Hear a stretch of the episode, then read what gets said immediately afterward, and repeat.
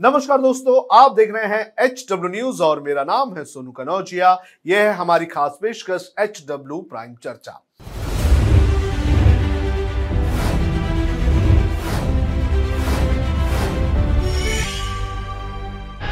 आज इस शो में हम बात करेंगे महाराष्ट्र की सियासत में जो भोचाल आने वाला है उसकी। हालाँकि ये भूचाल कब आएगा, इसको लेकर सबकी नज़रें टिकी हुई है। कहा यह जा रहा है कि जो अजीत पवार है, राष्ट्रवादी कांग्रेस पार्टी के नेता, वो बीजेपी के साथ शामिल हो सक, हो सकते हैं और बीजेपी के साथ वो सरकार चला सकते हैं। लगातार ये कहा जा रहा है कि अजीत पवार 40 विधायकों के साथ बीजेपी के साथ जाकर गठबंधन कर सकते हैं। हालाँकि अजीत पवार का अभी एक स्टेटमेंट आया है, जिसमें उन्होंने ये कहा है कि वो और उनके जो साथी विधायक हैं, वो एनसीपी में ही हैं। लेकिन अजीत पवार की अगर बात करें तो वो भले ही क्लैरिफिकेशन दे, लेकिन इसके पहले उन्होंने जिस तरह की चीज़ें की है, उसके बाद उनके बयान और उनके काम करने के तरीकों पर सवाल उठते रहे हैं। आपको बता दें कि इसके पहले जब अजीत पवार ने देवेंद्र फडणवीस के साथ मिलकर जब सरकार बनाई थी तो उसके एक दिन पहले अजीत पवार ने किसी भी तरह से यह नहीं बताया था कि वो बीजेपी के साथ जाकर सरकार बनाएँगे। लेकिन आ, उसी दिन सरकार भी बीजेपी के साथ उन्होंने बना दी थी। तो अजीत पवार के बयान यानी कि उनके करनी और कहनी में इसमें बहुत ज़्यादा फ़र्क है। और इसी को लेकर महाराष्ट्र की सियासत में इस वक्त कई सारे अटकलें लगाई जा रही हैं। हमारे साथ आज इस शो में वरुण सिंह जुड़े हुए हैं सीनियर जर्नलिस्ट हैं और भी दो गेस्ट हमारे साथ इस शो में जुड़ेंगे। लेकिन वरुण हमारे साथ हैं तो सबसे पहले वरुण से हम जानकारी लेने की कोशिश करेंगे और समझने की कोशिश करेंगे कि आ, क्या हो रहा है वरुण महाराष्ट्र की राजनीति में और जो ये अटकलें लगाई जा रही हैं ये अटकलें क्या सही हो सकती है? देखिए सोनू सबसे पहले तो एक बोलूँ कुछ तो हो रहा है। क्या हो रहा है ये कोई नहीं कह सकता। और दरअसल जब से 2014 में नरेंद्र मोदी आए हैं और उसके बाद अमित शाह जब से भारतीय जनता पार्टी के अध्यक्ष बने, उसके बाद में एक निर्णायक रोल में रहे, तब से कोई भी व्यक्ति, कोई भी जर्नलिस्ट छाती ठोक के कह दे कि हाँ उसे पता है क्या हो रहा है तो बहुत ये है। और वो चाहे किसी भी पार्टी को लेकर हो। तो इतना तो इतना गारंटी है, इस बात की तो एक गारंटी है कि कुछ तो हो रहा है, कुछ चल रहा है, कुछ होने वाला है, पर क्या होने वाला है, कोई नहीं। और जो बात चल रही है कि अजीत पवार ज्वाइन करेंगे बीजेपी को, देखिए, जहाँ तक अजीत पवार की बात है, अजीत पवार भी एम्बिशियस है और पवार फैमिली जो है वो अपने आप को हमेशा रेलेवेंट रखना चाहती है महाराष्ट्र के पॉलिटिक्स में। यदि हम बॉम्बे की बात करें मुंबई की बात करें तो मुंबई की फ़र्स्ट फैमिली जो पहले ठाकरे से हुआ करती थी और वेस्टर्न महाराष्ट्र की बात करें तो वहाँ पे फ़र्स्ट पॉलिटिकल फैमिली अगर कोई है तो पवार की है। वो अपने आप को रेलेवेंट रखना चाहते हैं, वो अपने आप को पॉलिटिक्स और पावर से ज़्यादा देर तक दूर नहीं रख सकते। और पावर से इस कारण ज़्यादा देर तक दूर नहीं रख सकते, क्योंकि अगर पावर से दूर हो गए तो उनके जितने भी काम है वो सब बंद हो जाएँगे। या वहाँ पे कहीं ना कहीं किसी ना किसी तरीके का कोई फुल स्टॉप या आटंका लग जाएगा। तो ये इस तरीके का, भले आप पावर में सहमत मतलब you know you don't come along with power पर आप पावर के साथ पैरेलली चलते रहो। इस कारण एलओपी भी रह के अजीत पवार ने जिस तरीके से स्टेटमेंट्स किए हैं, इसके पहले भी जब वो सत्ता में थे, तब भी अगर आप देखो तो देवेंद्र फडणवीस या भारतीय जनता पार्टी को डायरेक्ट अटैक नहीं करते थे। कई बार उनके ऊपर ये आलोचना भी की जाती थी कि आप बहुत सॉफ्ट है अपोजिशन को लेके। और अभी भी कहा जाता है कि आप बहुत सॉफ्ट है गवर्नमेंट को लेकर तो वो पावर के साथ अपना सा, जो सामतौल होता है वो बनाए रखना चाहते हैं। तो इसमें कोई ये कोई सरप्राइज़ नहीं होगा कि अगर वो आ, इस सरकार में आ जाए। पर जब मैं ये कहता हूँ कि वो इसका मतलब ये होता है कि एनसीपी ये आप अजित पवार को एनसीपी से अलग होकर चालीस एमएलए की जो बात चल रही है जो उनके साथ चालीस एमएलए है मैं तो ये भी कहूँगा कि चालीस से भी ज़्यादा एमएलए हैं कुछ फेंस सेटर्स हैं कुछ सुप्रिया सुले के हैं पर कुछ फेंस सेटर्स हैं जो ये जो बिना शरद पवार के ब्लेसिंग के आगे नहीं जाना चाहेंगे। और आप एक चीज़ मान के चलिए, जो भी हो रहा है या जो भी होगा एनसीपी में, उसमें चाहे वो अजीत पवार एनसीपी से निकल कर बाहर आए या एनसीपी के साथ आए तो भी उसमें पूरी तरीके से शरद पवार की ब्लेसिंग होती ही है। और उसके बिना एनसीपी में कुछ नहीं। वरुण जो अभी स्टेटमेंट सामने आया है स्टेटमेंट अजीत पवार का सामने आया कि उन्होंने कहा है कि क्या मैं आप सभी लोगों को रबर स्टैम्प पर स्टैम्प पेपर पर मैं लिख के दूँ कि क्या मैं एनसीपी में हूँ कहीं पे भी नहीं जा रहा हूँ? और इस स्टेटमेंट को आप कैसे देखते हैं? क्योंकि वो तो एक तरह से जो मीडिया में खबर है। ये चीज़ ना मैं बहुत दिनों से कह रहा हूँ पिछले हफ़्ते से कह रहा हूँ जब से पहली दफ़ा ये बात आई थी तब से एक चीज़ मैं कह रहा हूँ कि हम मैंने अभी भी कहा कि आप अजीत पवार और एनसीपी को अलग नहीं कर सकते। अजीत पवार एनसीपी है और एनसीपी अजीत पवार है। तो अगर हुआ तो एनसीपी एमवीए से अलग होगा, अगर होना है तो। और अजीत पवार अकेले एनसीपी छोड़कर कुछ एमएलए को लेकर नहीं आएँगे। ये ये एक तरीके का सुसाइडल थॉट होगा। क्योंकि उसके पीछे का रीजन ये भी है कि बहुत सारे लोग हैं एनसीपी के, खास करके नेता, जिनकी ऑनेस्टी आज भी शरद पवार के साथ है और वो शरद पवार को धोखा देना नहीं पसंद करेंगे। और शरद पवार, आप कुछ भी बोल लीजिए। हाँ मैं मैं भी कई बार ये कहता हूँ कि जितना उनको आकला जाता है, उतने बड़े या जितना हम विद्वान मानते हैं, शायद उतने नहीं है, पर जो भी है मतलब उन्होंने पॉलिटिक्स इतने सालों तक की है, उनको इतना अनुभव है तो ही नोस की what works and what doesn't work but probably the thing is कि यहाँ पर ये बात तो आप अपने अपने जहन से निकाल दीजिए कि अजीत पवार एनसीपी छोड़कर आ रहे हैं। अगर अजीत पवार आएँगे तो एनसीपी आएगी। अगर अजीत पवार नहीं आएँगे तो एनसीपी नहीं आएगी। ये ये बात ये बात हम सबको कान खोलकर ताला लगा लेना चाहिए इस चीज़ पे कि एनसीपी टूटेगी, ये जो बात है ना, ये बहुत बहुत ही हो सकता है। पॉलिटिक्स में ऐसा कुछ नहीं है कि कुछ नहीं हो सकता। Politics is is a game of possibilities, endless possibilities. Politics में हो सकता है कि आगे चल के ऐसा हो कि शरद पवार बोले कि भैया, ठीक है, तुम लेके चले जाओ चालीस एम को। मैं मेरे चौदह एम के साथ पार्टी में रहता हूँ। मैं मेरी बेटी को पार्टी का अध्यक्ष बना दूँगा तुम्हारे जाने के बाद, ये सब चीज़। वो उस तरीके का हो भी सकता है बट फ़िलहाल ये कहना कि अजीत पवार एनसीपी छोड़कर अपना पूरा का पूरा टैग छोड़कर आ जाए, ऐसा मुझे नहीं लगता। वो आएँगे तो एनसीपी के साथ आएँगे और शरद पवार के पूरे आशीर्वाद के साथ आएँगे। वरुण एक चीज़ जो कई सारा सवाल उठा रही है, वो ये है कि आखिर बीजेपी क्यों चाहेगी कि अजीत पवार और एनसीपी उनके साथ रहे?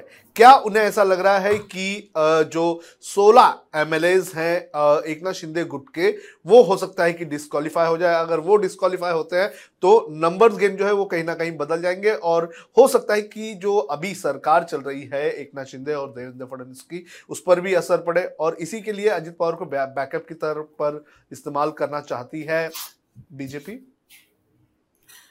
देखिए, पहला चीज़ तो पहला सवाल मेरा आपसे कि 16 एमएलए को डिस्कालीफाई कौन करेगा? कौन करेगा? Supreme Court Supreme Court can disqualify MLA Supreme Court का ये पावर है जुरिस्डिक्शन नहीं है। सुप्रीम कोर्ट का जुरिस्डिक्शन केवल इतना है कि जो डिसीज़न लिया गया था वो सही है या गलत है। तो वो जो डिस्कालिफिकेशन की बात है, वो हमेशा स्पीकर के पास होता है। हमारे देश में जो संविधान बना है, उसके अंदर पावर अच्छी तरीके से डिवाइडेड है।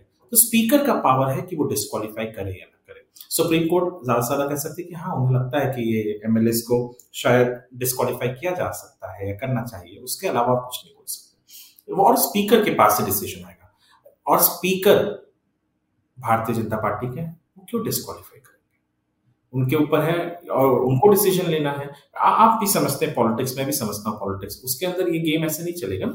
इस इस हिसाब से ये चीज़ें बहुत सिंपल है। ये डिस्कालिफिकेशन वाला जो चीज़ है ना, वो बहुत बात की बात है। और अगर हो भी गए सोलह एमएलए डिस्कालीफाई हो भी जाते हैं तो एमएलसी के ज़रिए एक नाथ शिंदे वापस भी आ सकते हैं। ऐसा तो कहीं कोई रूल नहीं है ना कि ये ये कौन से शेड्यूल में डिस्कालीफाई हो रहे हैं, वो हमें जानने की ज़रूरत है। एंटी डिफेक्शन में डिस्कालीफाई हो रहे हैं तो प्रॉब्ली वो देखना पड़ेगा हमें कि उनको क्या वापस से कंटेस्ट करना अलाउड है या नहीं है या किसी हाउस के मेंबर बन सकते हैं नहीं बन सकते, वो चीज़ देखने की ज़रूरत है। बट अगर नॉर्मल डिस्कालिफिकेशन है तो they can go back to their constituencies get elected जब भी इलेक्शन होगा और आ जाएँगे। और छह महीने का टाइम होता है आपको किसी भी हाउस का मेंबर बनने के लिए, तब तक आप सीएम या डेप्यूटी सीएम या मिनिस्टर रह सकते हैं। इसके पहले बहुत सारे ऐसे इंस्टेंसेस हैं। तो ये बीजेपी का कोई हाथ है इसमें? ये मैं फ़िलहाल तो नहीं मानता। पर ये ज़रूर मानता हूँ कि जैसे मैंने पहले भी कहा कि जो एनसीपी है वो और खास करके जो पवार फैमिली है, वो पावर से दूर नहीं रह सकती और उनको पावर चाहिए। तो पावर को अपने पास रखने के लिए जो भी चीज़, जैसे भी हथकंडे अपनाने पड़ेंगे, वो करेंगे। और अभी शिवसेना और कांग्रेस के साथ रह के ज़्यादा कोई फ्यूचर तो दिख नहीं रहा है। तो it's better to come out of MBA and do their own politics Varun कुछ वक्त पहले हमने ही एक शो किया था महाराष्ट्र पॉलिटिक्स में। तो उस वक्त जो हमारी दूसरी गेस्ट थी आरती मोर, उन्होंने एक बात कही थी कि उद्धव ठाकरे और शरद पवार में अब बहुत अच्छी बॉन्डिंग हो चुकी है। पहले शरद पवार को नहीं लग रहा था कि जो एमवीए है, जो इनका महाविकास आघाड़ी जो है, वो ज़्यादा दिन तक टिक पाएगी। लेकिन जो पिछले बायपोल्स हुए थे, उस बाइपोल्स के दौरान उन्हें एहसास हुआ कि ये जो अलायंस है, ये चल सकता है और काफ़ी नज़दीकियाँ आ गई थी।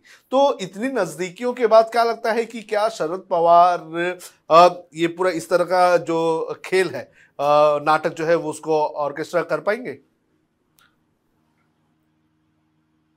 पॉलिटिक्स में there is no permanent friend and in politics there are no permanent enemies ये सबसे पहले बहुत महत्वपूर्ण चीज़ है। राजनीति में कोई आपका हमेशा के लिए दोस्त नहीं होता और कोई आपका हमेशा के लिए शत्रु भी नहीं होता।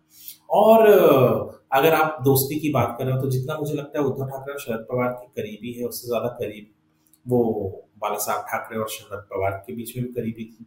पर क्या उन्होंने अपनी राजनीति को कभी इस तरीके से इनके दोस्ती के बीच में आने दिया? नहीं।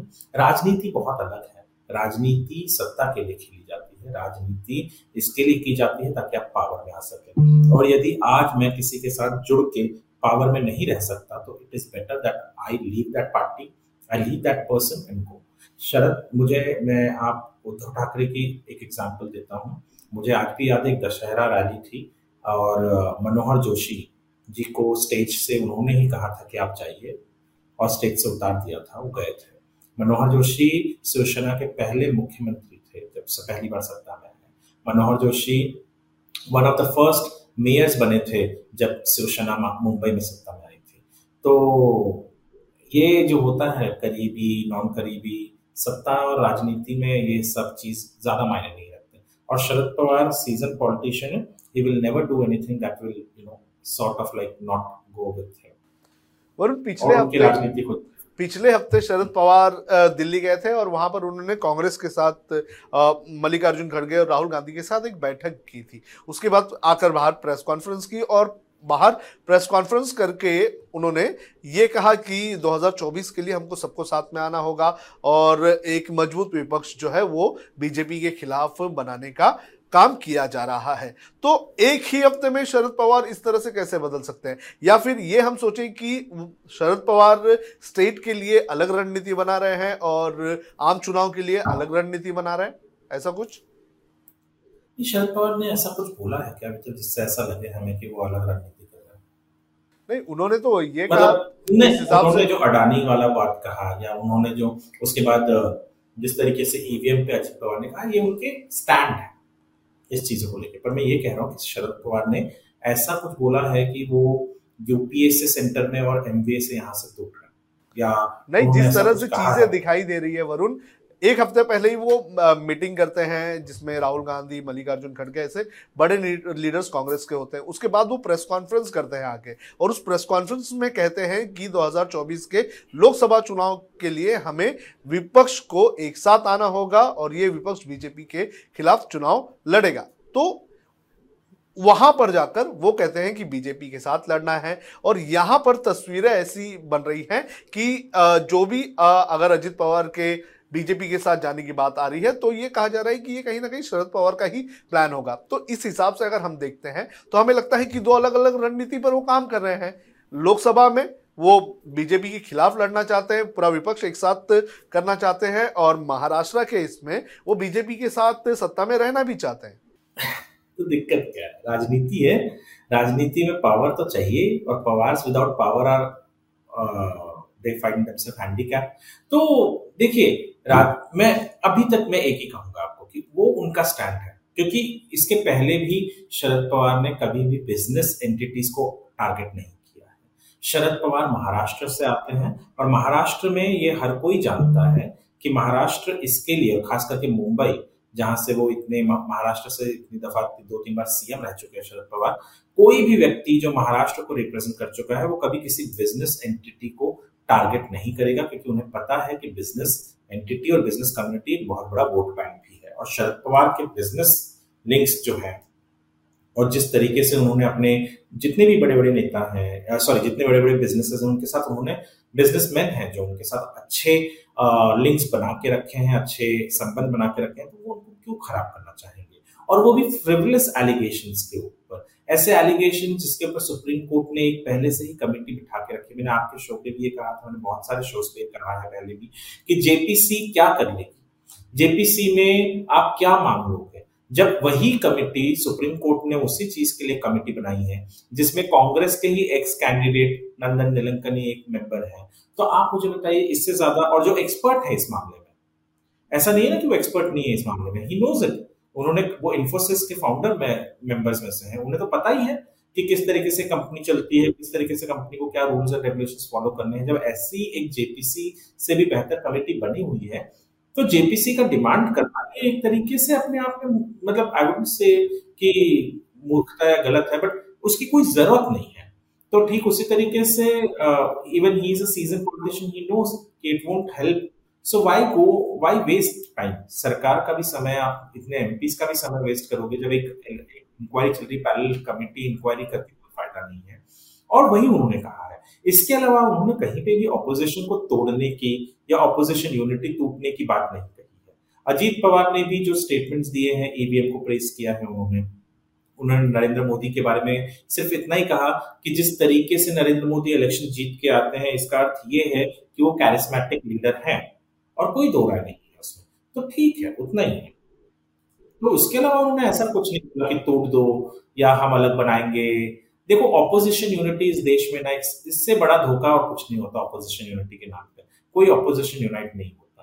कांग्रेस के जो वोटर्स हैं, वही most of the regional parties के वोटर्स हैं। ये सारे के सारे लोग कांग्रेस से टूटे हुए ही लोग हैं ज़्यादातर, और वही वोटर है। अगर आप ऑपोजिशन यूनिटी एक साथ आती है तो कहीं ना कहीं ऑपोजिशन को नुकसान ही करता उनको उतना वोट नहीं मिलता जितना उनको उम्मीद रहती है। वरुण सुप्रिया सुले ने एक स्टेटमेंट दिया है कि पंद्रह दिन में दो बड़े धमाके होने वाले हैं एक महाराष्ट्र में और दूसरा दिल्ली में। ये किस कॉन्टेक्स्ट में कहा जा रहा है क्या लग रहा है आपको ये किस तरह के धमाके हो सकते हैं? मैं भी वही सोच रहा था दरअसल मैं भी वही देख रहा था थोड़ी देर पहले कि क्या कॉन्टेक्स्ट में हो सकता है। सुप्रिया सुले ने क्यों कहा अगर कहा भी है तो। उसके पीछे का रीजन हो सकता है कि देखिए दो तीन चीज़ें तो हैं कि अब बात तो चली रही है। देखिए, एक तरफ़ अजीत पवार डिनाई करते हैं और एक तरफ़ सुप्रिया सुले कुछ ना कुछ कह देती हैं। तो किसकी विश्व, किसका, किसकी बात माने एक चीज़ तो आप मान के चलिए कि कोई भी पार्टी ऐसी नहीं जहाँ लॉबी नहीं है। और यहाँ पे भी एक लॉबी चलती है सुप्रिया सुले की लॉबी चलती है और अजीत पवार की लॉबी चलती है। सुप्रिया सुले की जो लॉबी है, उसमें भी कुछ अच्छे कद्दावर नेता हैं। अजीत पवार की लॉबी में भी बहुत बड़े बड़े नेता हैं। खुद अजीत पवार है।